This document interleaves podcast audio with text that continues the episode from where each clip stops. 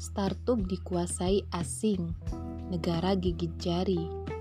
Staf khusus Menteri BUMN Arya Sinulinga menyampaikan bahwa BUMN tengah berbondong-bondong berinvestasi di perusahaan rintisan.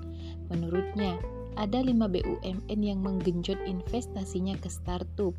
Pemerintah akan melihat startup mana yang punya ciri khas untuk Indonesia dan yang pasar butuhkan Tak sedikit pengamat yang mengungkapkan bahwa banyaknya investasi asing di perusahaan rintisan di Indonesia memiliki sisi negatif. Misalnya, fakta bahwa investasi asing yang masuk hanya menambah barang impor, sebab dalam praktek investasinya lebih dominan upaya membuka toko di dalam negeri, bukan produksi atau ekspor. Startup di Indonesia adalah sebagai rantai pasok produk perusahaan lain. Tujuannya untuk menciptakan dinding penghalang bagi kompetitor. Jika market share sudah mereka kuasai, konsumen tidak ada pilihan lain kecuali memakai produk startup asing tadi. Seandainya pun pemerintah menargetkan BUMN untuk turut aktif menanam investasi di berbagai startup yang memproduksi barang-barang lokal, tetap saja akan sulit bersaing dengan startup asing Perubahan pola dunia usaha tentu sesuatu yang niscaya. Perkembangan teknologi akan mengubah pola interaksi masyarakat dalam memenuhi kebutuhan mereka. Kelemahan tata kelola yang seharusnya pemerintah laksanakan akan memberikan peluang pihak investor atau kapitalis mengendalikan pasar, terlebih lagi jika investornya berasal dari luar. Lantas, bagaimana sistem politik ekonomi Islam?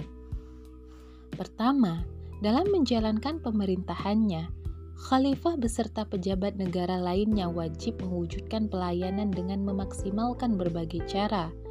Jika teknologi sebagaimana saat ini merupakan tools yang memudahkan interaksi ekonomi masyarakat, pemerintah wajib mewujudkannya sebagai bentuk riayah atau pengurusan rakyatnya.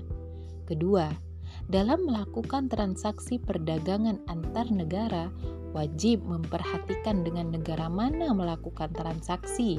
Dunia digital memungkinkan kita untuk bertransaksi lintas negara, sebab individu warga khilafah dapat melakukan perdagangan lintas negara.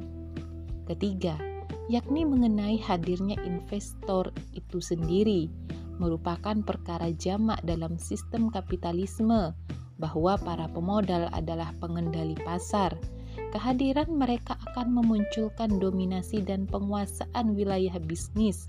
Dengan mudahnya, mereka mengendalikan harga dan memenangkan persaingan di tengah-tengah masyarakat, termasuk mengendalikan bisnis-bisnis strategis seraya meraup banyak keuntungan. Berdasarkan hal itu, negara harus hadir mencegah penguasaan investor ini terlebih jika keberadaan investor ini berpotensi mengacaukan pasar dalam negeri dan kurang berkontribusi dalam meningkatkan ekonomi masyarakat.